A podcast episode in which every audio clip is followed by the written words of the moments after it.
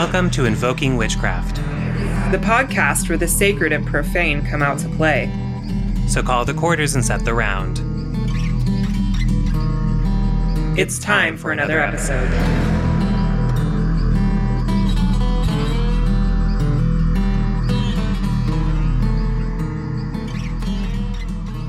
Hi, everyone. Welcome to another episode of Invoking Witchcraft. Uh, my name is Britton, also known as Archaic Honey on Instagram and now on Twitter. Hi, Jay. Hi, I'm so glad that you have joined us over here on the the Twitter sphere, the Bird app as they call it. Um, how is how is Twitterland treating you? Oh my gosh, the Angry Bird app. That's what I call it. Is the Angry Bird app. It's been it's been really fun. I had an old account under my username Archaic Honey, and um, I hadn't used it since like 2017. And I went back to it uh, because I I just wanted to kind of like expand my reach and like kind of get into an alternate form of social media. And uh, I was reading through my old tweets from my Saturn return years and I was just, it was so cringeworthy.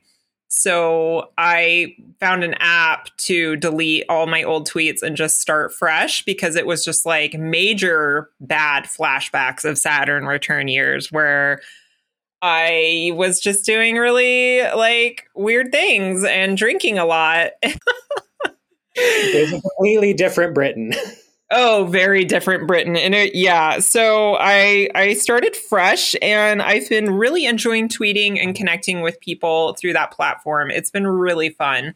Um, but as you know, um, people like to disagree on Twitter quite a bit. So there's been a little bit of uh um disagreements happening here and there but that's fine. People don't always have to agree with you. And um the theme of our show today is around gatekeeping. And i've been called a gatekeeper uh, three times in the week that i have been on twitter. So How dare you?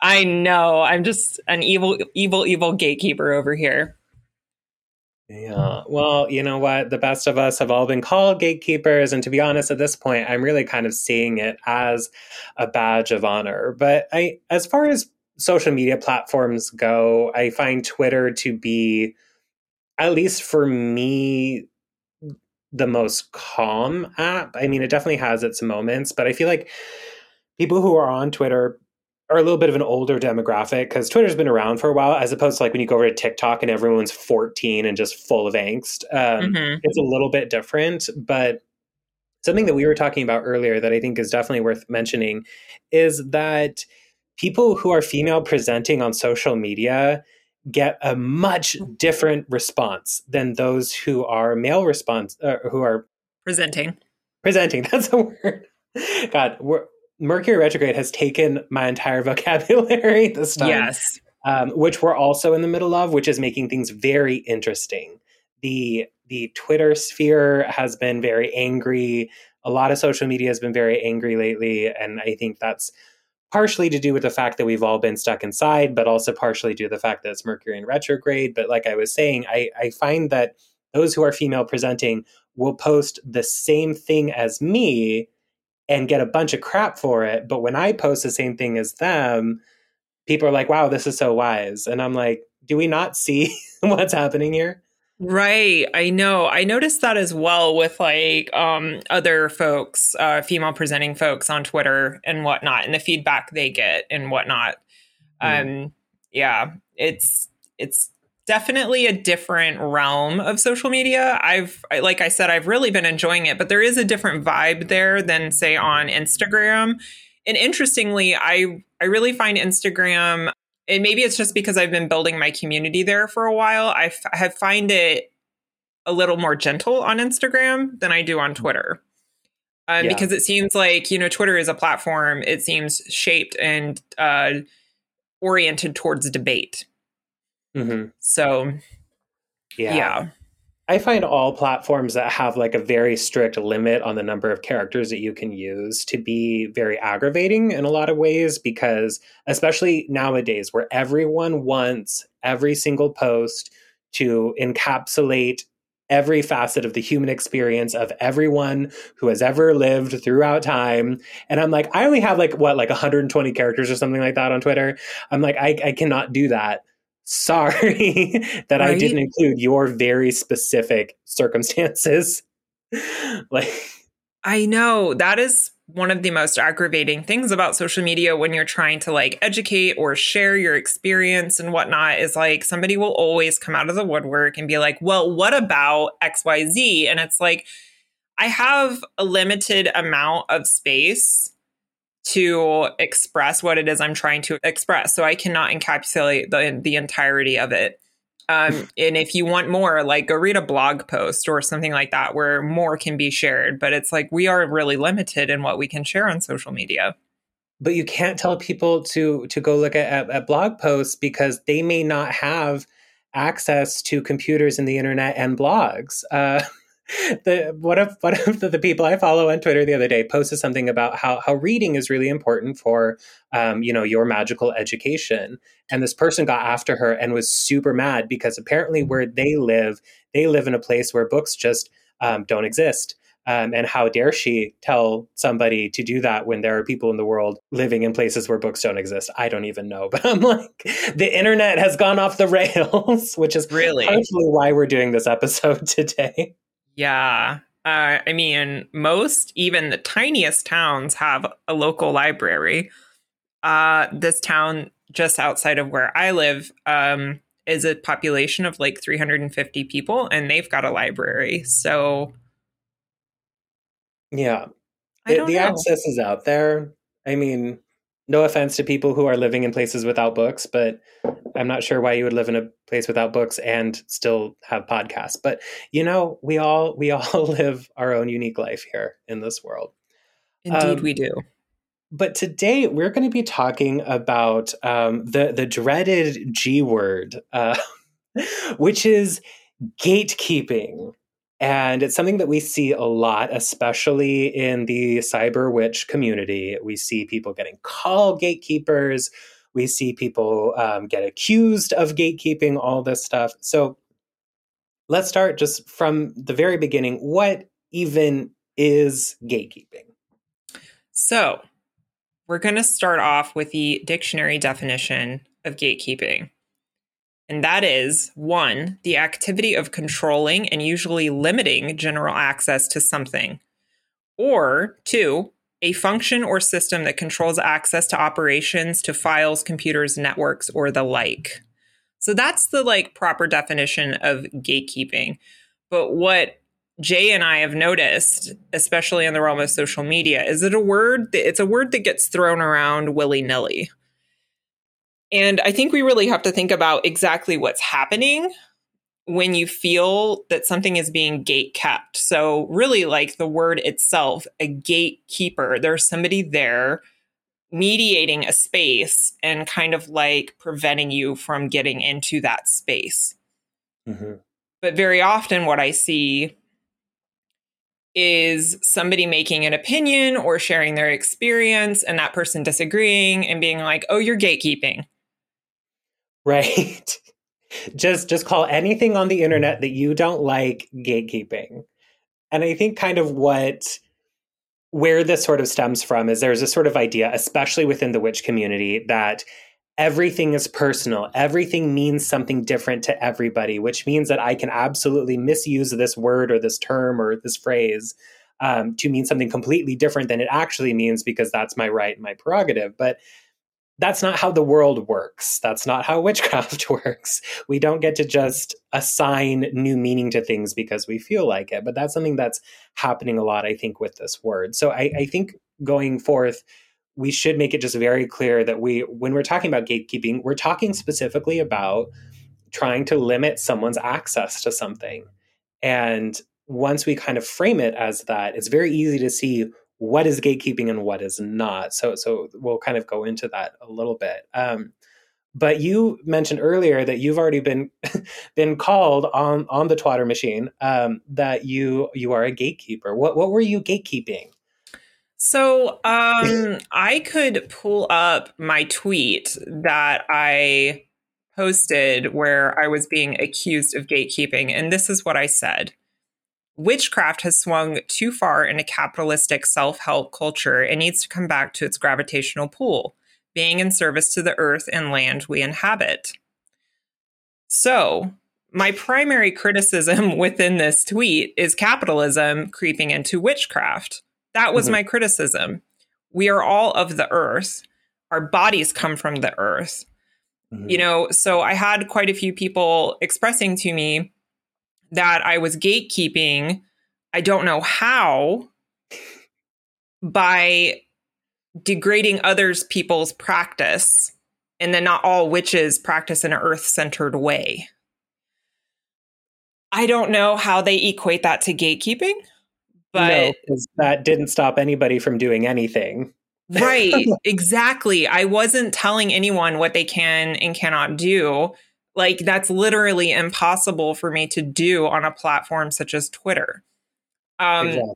So, yeah, I was accused of gatekeeping through that. Well, and it's so important too, because, like, sure, maybe not all witches you know follow a path that is specifically earth focused and earth based and, and that's true but all of us still live on earth we all inhabit the earth we come from the earth the plants the stones the things and the, tools that we use come from the earth.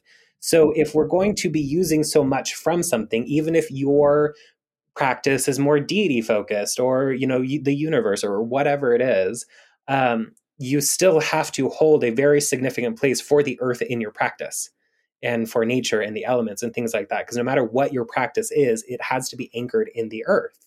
Um, unless you're using absolutely no tools and you're from a different planet, um, in which case, maybe. But otherwise, it's going to be earth anchored at least.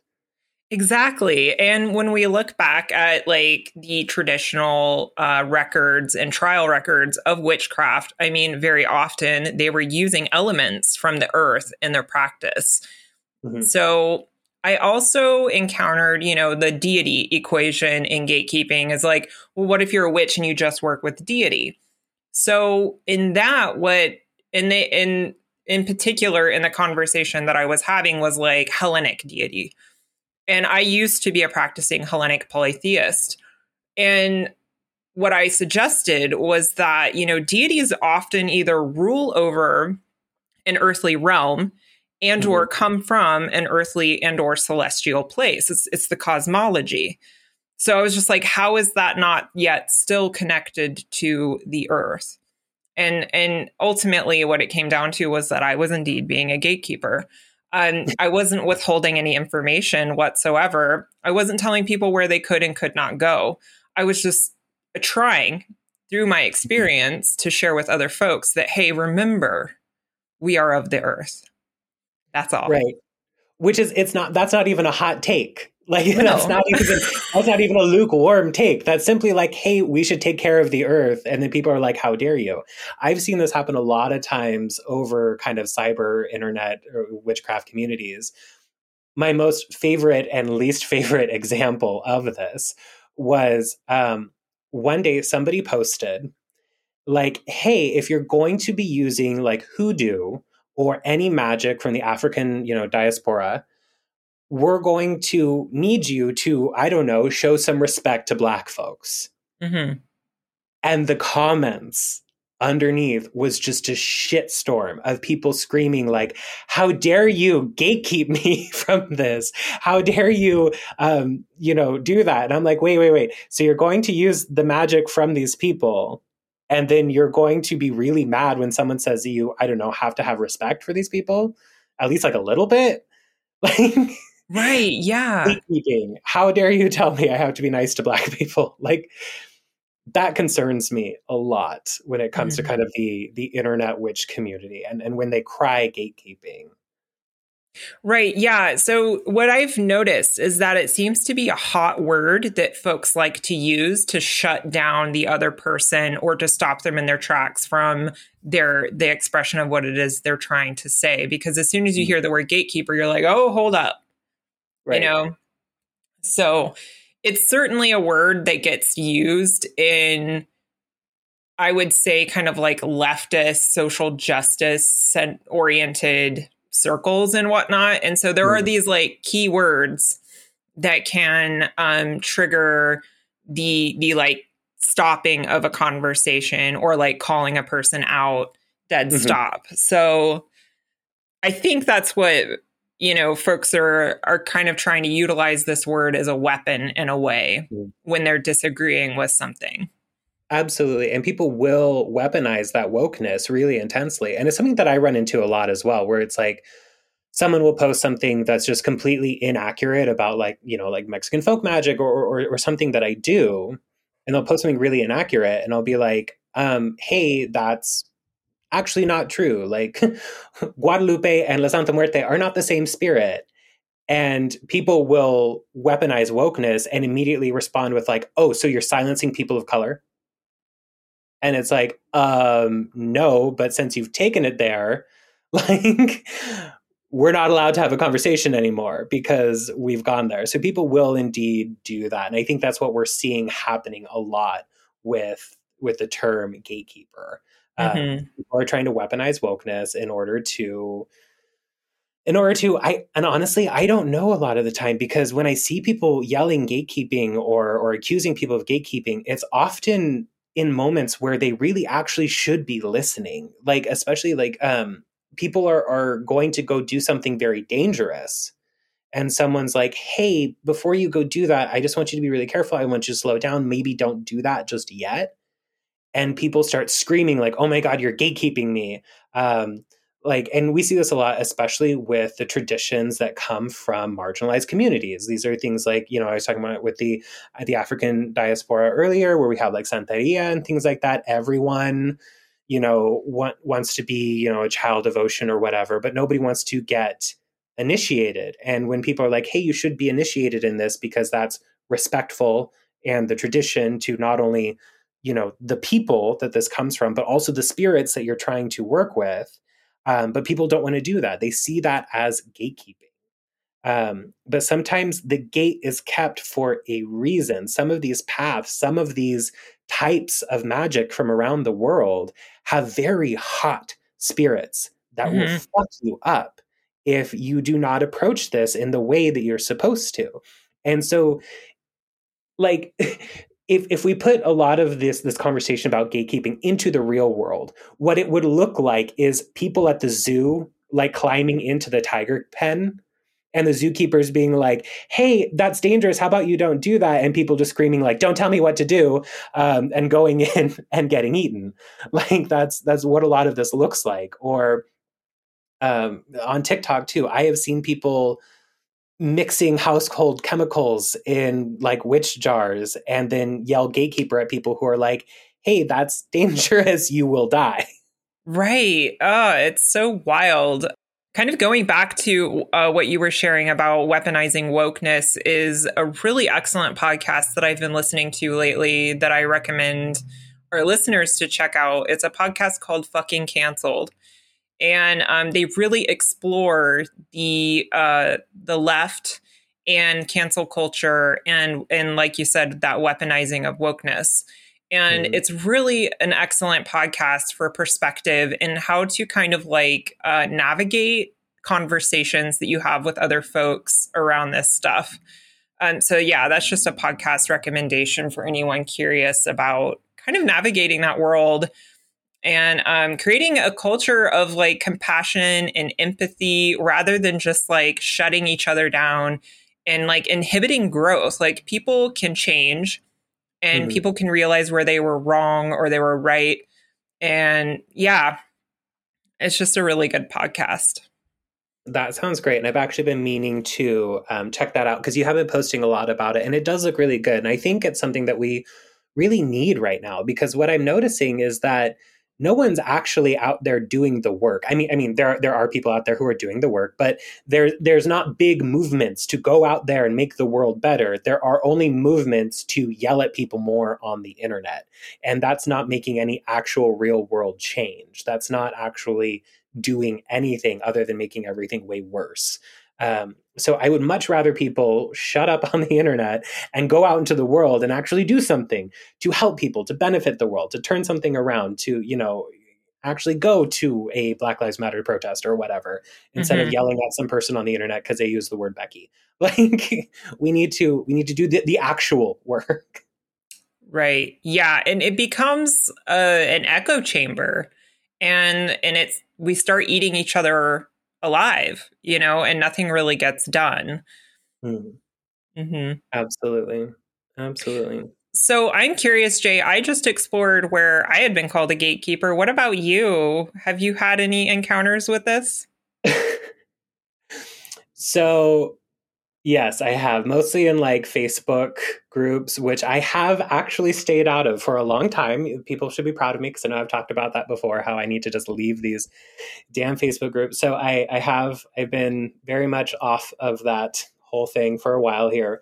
But um somebody posted in one of the facebook groups like hey can somebody just give me a complete education in, in graveyard work? Like first of all, like that's even possible to do in the comments of a Facebook thread to be like, okay, yeah, here is everything that you will ever need to know, a complete education in graveyard work. Like that's not how this works. Like I would need to sit down with you for like hours, if not days or weeks, or take you to the graveyard. Like like this is this is not something that you just kind of go, oh, connect A to B and then you're in you're in business. That's not how it works. And so I commented something on it that was like, hey, um, because, and I also noticed too that they were commenting in it saying, like, oh, like, because they were going to go there this weekend or whatever and do something, but they had no idea what they were doing. And I was like, hey, maybe we should pump the brakes um, and and get some more thorough education before we do this. And they're like, and a bunch of people jumped on it and we're like, we're like, wow, this is gatekeeping. Like, why not instead of you telling them not to do something, you teach them how? And I'm like, because I would have to stop every two seconds on the internet and spend several hours with somebody in order to educate them for free Mm-hmm.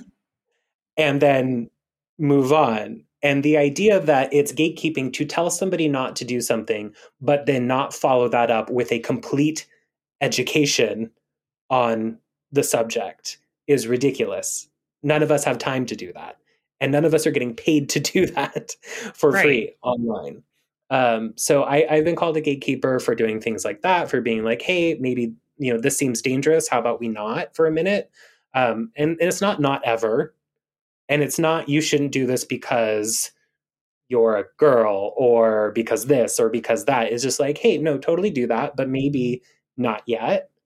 Um, but but people cannot handle no these days. People, and I think that's why we're seeing a lot of this gatekeeping discourse is because people don't know how to react when somebody tells them no, so they have to throw a fit. Mm-hmm. So I think that that's what we're seeing a lot of. Um, so I, you know, I think at this point, I was one of the first people, at least around me, that I saw to very proudly say, "Yes, I'm a gatekeeper," because I don't want people to die doing this work. Like Right. I will, I will gatekeep you. If I see you going to mix bleach and ammonia in your hex jar, I will smack it out of your hands and tell you, "Do not do that." Uh, and one day you will thank me.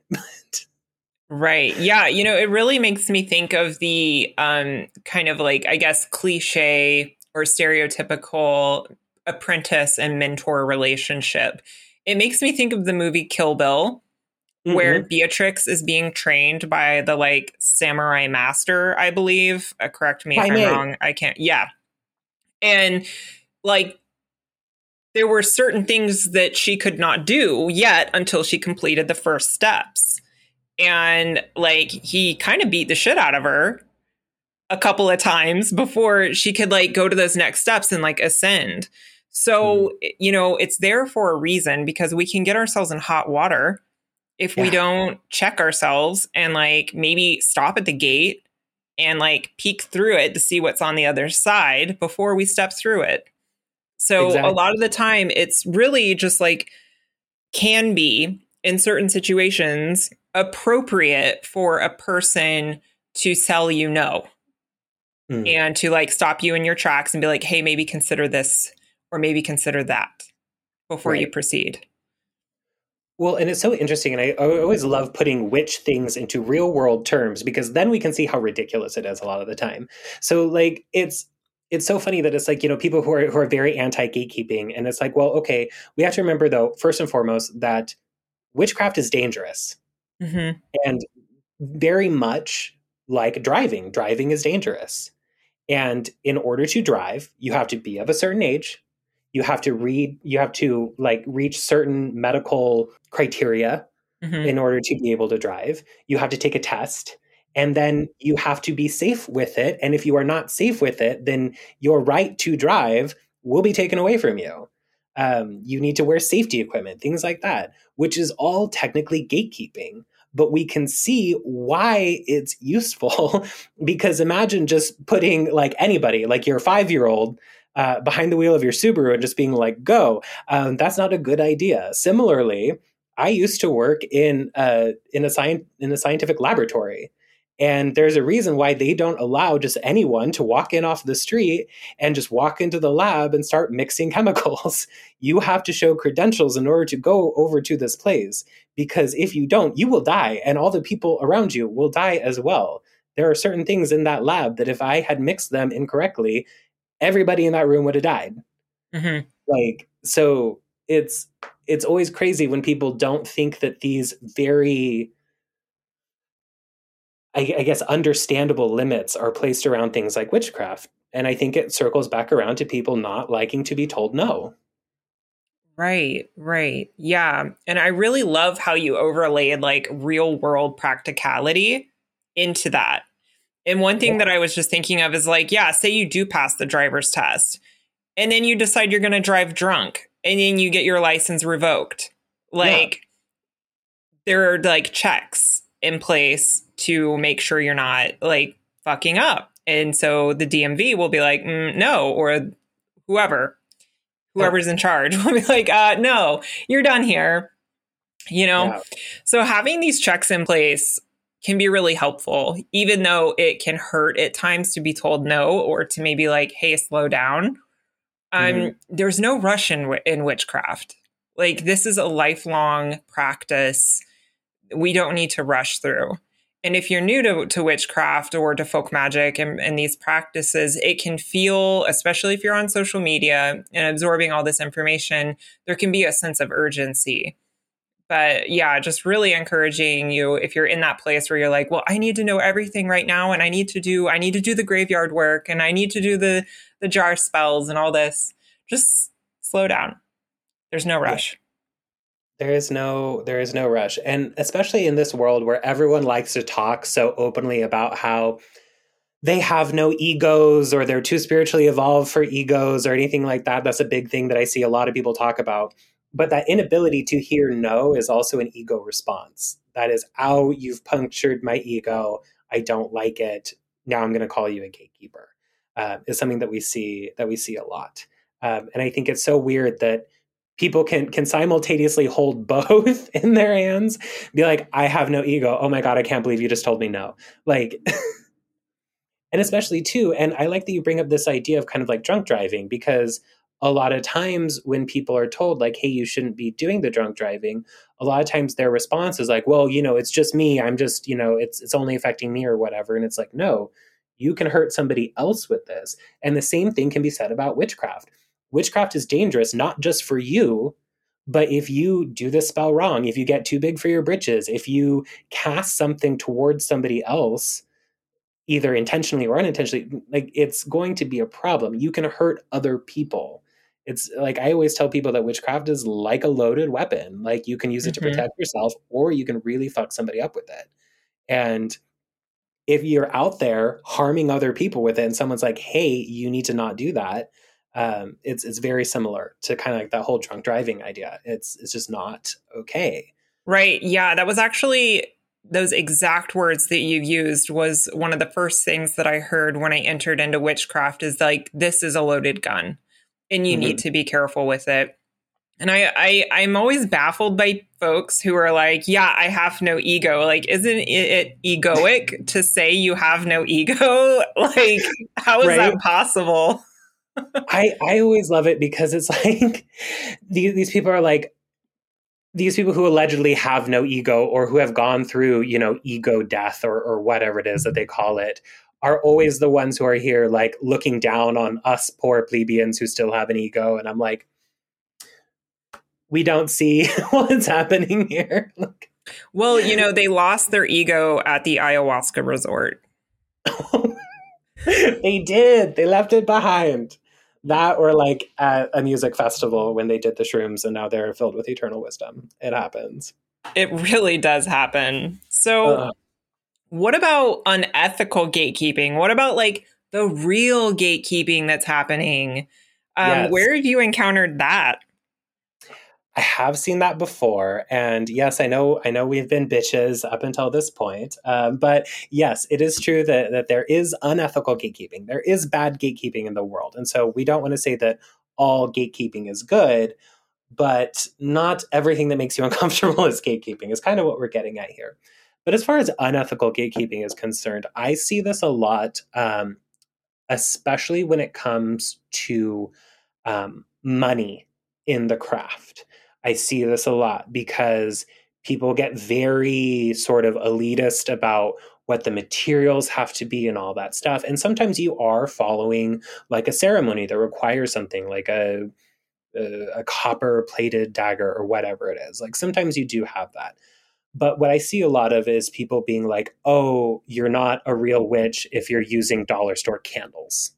or like you know if if your candles aren't made out of 100% beeswax then you're xyz or whatever mm-hmm. it is where it comes to money things financial things because as you said in that tweet that you were reading earlier the witchcraft world has swung into capitalism or capitalism has invaded i'm not eh, eh, maybe a little bit of both but capitalism has shown up in witchcraft and has manifested as oh, you need these things, you need these oils, you need these types of candles, you need this kind of thing um, in order to be a witch.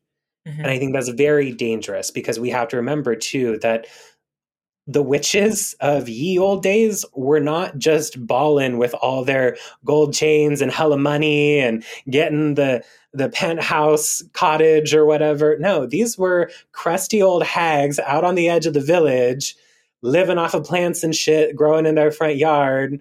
Um, yeah, like to so to say that you have to spend a bunch of money to be a witch concerns me a lot. Mm-hmm. Absolutely, and you know, it's really funny what I've noticed on Twitter with my criticisms of capitalism and witchcraft interweaving with each other is like the moment that you begin this criticism, people get really defensive. It's like, hmm, interesting. It's like you're almost defending capitalism. Mm. Um, hmm. yeah, right.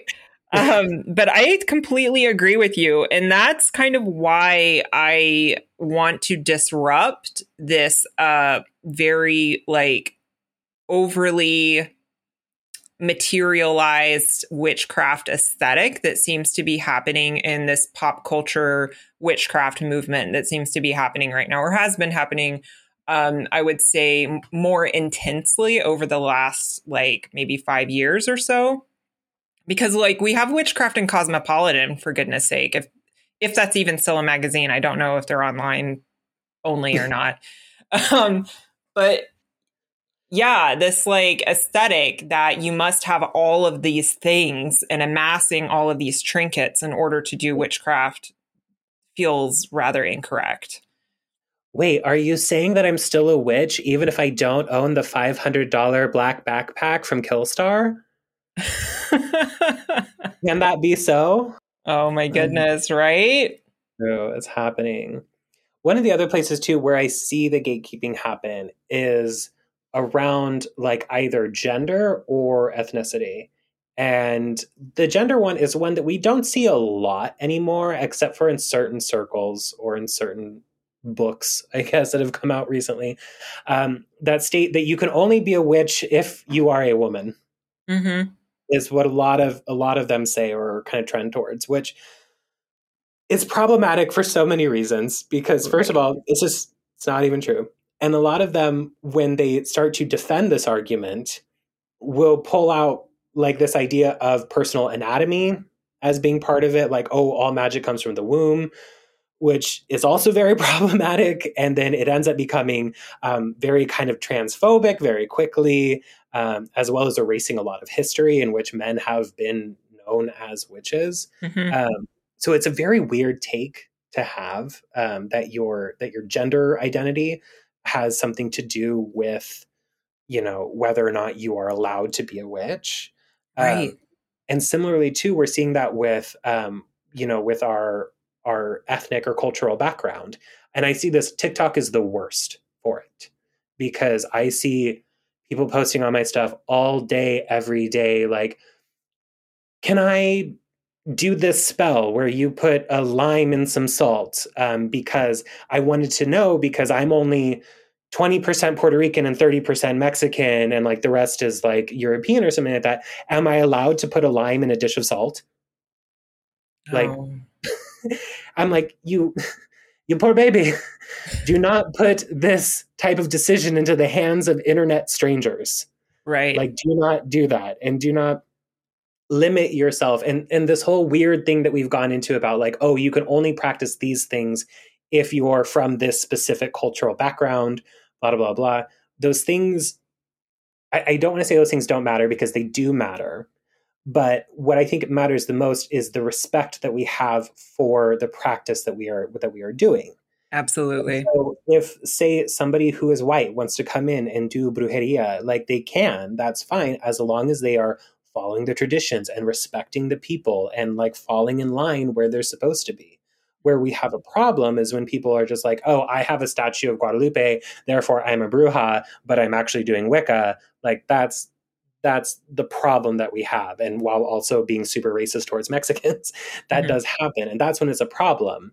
But yeah this this whole idea that just that that your dna ancestry.com percentages dictate what kinds of magic you're able to do gets very scary very quickly because then we get into like purity like like pure blood nationalism and and, and then it starts going into nazi territory really quickly Very. uh, based on your genetic makeup what you're allowed to do places you're allowed to be that gets very scary very quickly and it Mhm. concerns Yeah, purity culture is really strange to me. Um, it's yeah, very puritanical and um, mm, not good when we start getting to like purity va- values about things yeah. and whatnot. And like you were saying, you know, you know, like say for myself and wanting to practice hoodoo, Mhm. um, respecting the source, respecting the elders of the tradition, like that comes hand in hand with it. Like understand where it's coming from and that respect of source and whatnot Mhm. and, and veneration of it is is key. Um, one of the areas that I've noticed some unethical gatekeeping is within like coven constructs uh, when Mm. interacting with other people and being like, oh, in order to gain access to this information, you need to sleep with me, or you need to have sex with me, or something like that. I've seen it, and it's Mhm. really, really disgusting. And I know a lot of newcomers to witchcraft, at least for myself, speaking from experience, I felt that in order to be a witch or in order to practice, I needed to be initiated there was and maybe this was like a phase of witchcraft like in like 2008 i just had this impression from everyone that i was reading information from that i needed to be initiated by another human being in order to gain access to the information. And what i noticed a lot of it was well not a lot of it but some of it was sexual initiation which does exist and Mhm. can be ethical. But this idea that i need to sleep with some crusty old white man in order to get information and access to practices that is unethical gatekeeping. That's disgusting gatekeeping. And if you encounter that run run run. And tell other people. And tell other people. So that they don't try and join that coven. Because you're right that does happen. We actually have um, a coven in my area that i've heard is very similar in that regard. And it's very scary the fact that someone would create that where it's like yeah i'm this icky old man and my coven is mysteriously full of young very pretty women um, now you must have sex with me in order to be a part of this that's very scary Right. It almost sounds like a cult, maybe. Maybe a little, little bit of a cult. A little bit of a cult. Yeah. Now, didn't you say that you nearly had a sexual um, uh, in, initiation that was actually fairly ethical as as how they had sort of built it or the idea yes. of it? Yes, I did almost uh, embark on that, but I was in a situation where I didn't have a partner to do the ritual with or the rite. Mhm. Um, so this particular tradition it was a sexual initiation, but you did it with your partner. You Mhm. did it with a consenting person that you were already intimate with. And at the Mhm. time, I did not have a person who I felt, you know, because you want that person to all, because it's an initiation for them too. So you don't want to just bring some rando that you matched with on Tinder to be like, hey, you want to come do this like crazy sex ritual with me so I can get initiated into the coven? I could just hear like the car revving engine on their way to come meet you. Just Right. And it reminds me of the meme that I've seen floating around. It's like my hot witch wife and me doing anything she wants. Right. Yes, exactly, exactly. My husband is occasionally like that. He's like, "Whatever, well, I'll I'll do what you say," and I'm like, "That's right." Right. Um, but that's interesting though that you're talking about you know not going through with it because you didn't have the things or or maybe you were not in the right place or whatever it is and i think that that kind of goes back to what we were talking about earlier about having respect for the tradition respect for the culture to know when you no longer have a place in it Mhm. or to be able to hear no and take that with grace. That's also part of the respect. So like in your instance you're like hey you know what? I don't have the stuff for this. You can't provide that for me. So it looks like at this moment we're just going to discontinue and that's okay and that's nobody's fault and nobody's gatekeeping you. Similarly you know you may go to get um initiated in in in santeria and they do the divination that says you know what? The orisha are saying right now you know you're not a good candidate for this so we will not be moving you forward you have to have respect for that culture to say okay i understand because that is part of doing it is to follow this stuff and sometimes sometimes they're like right now is not the time and so to have that grace to go forth like that Mm-hmm. Yes. And Okay. I've shared this before on the podcast, I believe, where I had um, dipped my toes into Kimbanda. And Mhm. that is an initiatory tradition. And I had been given the divination and the go ahead to be initiated. And I kind of came to a juncture in that path where I was like, you know, this is not for me. Um, this doesn't feel appropriate at this time. Maybe it's something I'll revisit later on down the road, but for Mhm. now, this isn't for me. And that is a form of gatekeeping. They were like, you know, in order to proceed any further, in order to engage with these spirits on a deeper level, you need to be initiated, and that, and you do, because, Mhm. like you were saying earlier, these are really hot spirits that will fuck you up. Mhm. And so you need to have the training and the know how on how to work with them. So I kind of just like hit a wall and I was like, you know what? This is as far as I'm going to go and I'm just going to leave it peacefully. No, there was like no hard feelings on either party. We're just like, okay, you know, we're going to go our separate ways. And I learned a lot Mhm. and and moved on. So that is a form of gatekeeping that can happen. And it, it it's really a test of our character when we come to the gate and we can't go any further. Mhm. Um, so like really understanding your own character flaws and doing like a personal inventory is like, why do you want this so bad? Mhm. What, what's the the purpose of this? So some real deep self-examination, I think, is is goes hand in hand with witchcraft and and these practices is deep examination and to check our egos at the door. and i think that's really interesting that you say is kind of like a test of character and and i do find that to be true where um, i find it to be very telling how people react or respond when they're told no and i talked about this on kind of a, a previous episode where sometimes people will come to me and be like hi you need to join our coven and they don't even know me in real life they just know kind of what my instagram presence is and i will often be like no thank you simply just to see how they're going to respond. Mm-hmm. Because if they then come back threatening me or whatever it is, then they've shown their true colors. And I think that that can happen too in some of these traditions where they're like, okay, like in order to get through this, you need to have an initiation. If someone pitches a fit, then clearly the maturity is not there to handle what they're about to try and show you. Um, that's that's that's a big that, that's a big thing for me is kind of that test of character idea um, mm-hmm. is really important. And some folks are out here showing their colors like no other. So where I think we should go from here is where do we see gatekeeping in the kind of witchcraft community, but outside of people? And so, for instance, where I would start with this is I always find it hilarious when people talk about how bad gatekeeping is and that nobody should ever do it ever, but they are devoted to or have all these statues of Hecate, who who has all them keys for a reason. she is a gatekeeper. She is a gate guardian. So even sometimes the spirits themselves are guardians of thresholds, are guardians of gates. This is something that we run into a lot in, in witchcraft is this idea of gatekeeping. The spirits will do it. That's why a lot of these spirits that are like tricksters are also guardians of thresholds because they're there to make sure that no, that the people who aren't supposed to get through don't get through. Hmm. Yeah, I totally agree with the the Hecate thing. Um, another gatekeeper that I've encountered, or I feel personally, this is personal gnosis, that there are gatekeepers Hermes. Mm-hmm. And yeah, we do encounter these deities that represent gatekeeping. Mm-hmm. You know?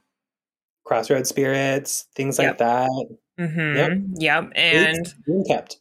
And you know, I have been told by by deities that no, we do not proceed any further here you mm-hmm. know, and I don't pitch a fit being like, but why, Hecate?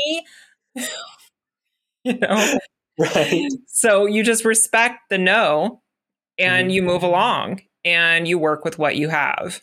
Um, I have experienced some gatekeeping in in the sense that um, there's a person who I encountered on social media whose content I really liked, and I think one of the things that they promoted was that they just didn't withhold information about their practices and that they were to that they were going to share it with everyone. Yet one day when I had shared something on social media, they followed up with a comment saying like, "Well, this is how I do it, but I'm not going to share it with you." And I was like, "But isn't your whole like vibe like sharing this with everyone and I didn't press them for any information and the the comment came free will of their own. I wasn't asking for anything.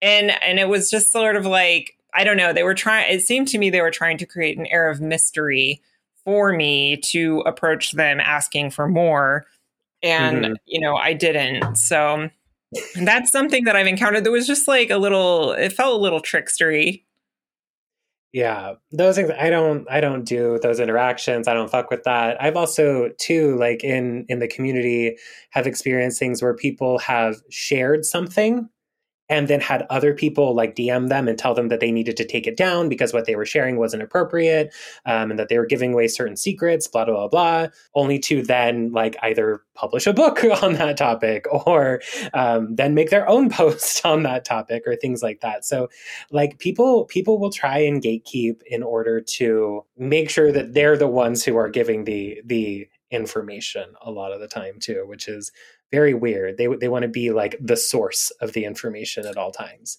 Yes, they do. And that's the thing that I've encountered in my Twitter experience recently on my criticisms of capitalism and witchcraft is that these folks who are like seemingly disagreeing with me are just reiterating the same information that I shared. Like they it's an ego thing you know? Like it really is because they want to be the ultimate source of the information to attract more followers make more money etc um, and it's it's a shame to see because i really just want all of us to get along. I'm an aries. I, I like to keep things simple.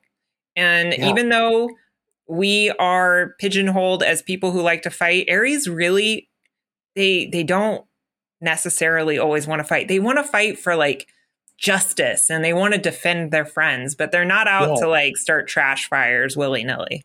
Yeah, we're not just here to bust people up. We just have a lot of really big feelings Yes, we do. Okay, it's okay. Um, and kind of coming back to this idea of kind of like how we see gatekeeping out in the world, and something that you and I have talked about before um, is plants mm-hmm. that will be gatekeepers as yes. well. Absolutely. Yeah, there are some definite like gatekeeper plants. Um, trying to think of a few right now. I've honestly have been a little because we had a drought here and we're moving into fall and winter here. Um, the plants have not been as present in my life. But mm-hmm. interestingly, you know, I feel that most plants are gatekeepers. You have yeah. to approach them with respect and reverence before mm-hmm. you get the information. Um, so it it really is interesting, kind of like what you were talking about earlier about practical real world gatekeeping mm-hmm. that keeps us safe. You know, plants do the same thing. You're not just gonna like walk up to datura and eat their seeds and expect to have a good trip. Right. They're gonna spank you. Yeah, exactly. Absolutely if you don't know how to approach them, if you don't know how to handle them respectfully, you're going to have a bad time. Mm-hmm. This includes a lot of our witchcraft plants, even beyond the poisonous ones. This goes to nettle, this goes to all kinds of things. If you don't have the respect, they're going to spank you. Right. And then we can think of um, now it's starting to come back to me gatekeeping plants such as poison ivy or poison oak. They hold a liminal space for land to heal. They are literally like, I will fuck your skin up if you go any further, mm-hmm. you know?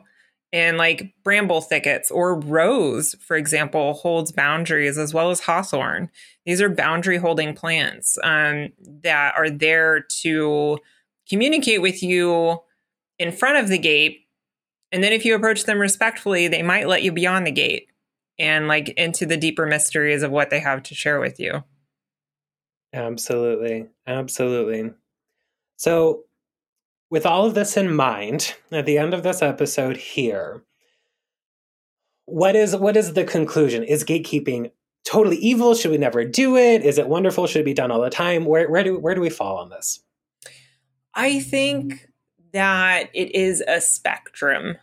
I think we mm. have good gatekeeping and I think we've got bad gatekeeping. And mm-hmm. I think that the use of the word gatekeeping needs to be examined before mm-hmm. we start using it. You know, before we like fire off that tweet at somebody or like send that DM, maybe we think for a moment, why is this making me uncomfortable? You know, absolutely. And and then respecting the no. Mm-hmm. Um, because something that you were talking about earlier is like when people try to get more information out of you, especially if you're a professional witch or like working within the rich witch realm, people are asking free labor of you. Oh yeah, like majorly. Yeah. So I think that it's a spectrum. Um, I think that it's not black and white. I think it's like on a gray scale, uh, where we can kind of move around in the space and like find where there is good gatekeeping and like bad gatekeeping. Like we were talking about with the unethical things, like you have to have sex with me for initiation into this tradition to gain the information, sort of deal. Absolutely. Mm-hmm. Yep. I, I, agree very much. Gatekeeping is definitely not always a bad thing. It can be a bad thing, um, but it's not always a bad thing. And just because something makes you uncomfortable or just because someone refuses to put out the labor to become responsible for your magical education does not mean that they're gatekeeping you. It means that they have a life that they need to go and live. And, and that's something you need to respect as well. So I think while we shouldn't unethically use gatekeeping, I think we also need to respect gatekeepers who are ethically doing so um, and also just not shouting gatekeeping willy nilly because you don't like something. Right. Think about the word before we use it. Mm-hmm, mm-hmm. Yeah. Absolutely. Mm-hmm. Well, until next time, do witchcraft. Do it. Support for this podcast comes from our listeners. If you would like to support Invoking Witchcraft with a one time donation, please go to invokingwitchcraft.com backslash donate. Or if you'd like to become a premium listener, join the coven at invokingwitchcraft.com backslash coven. There, you'll get access to our exclusive Facebook group for discussion and connection, as well as access to occasional workshops. We hope to see you there.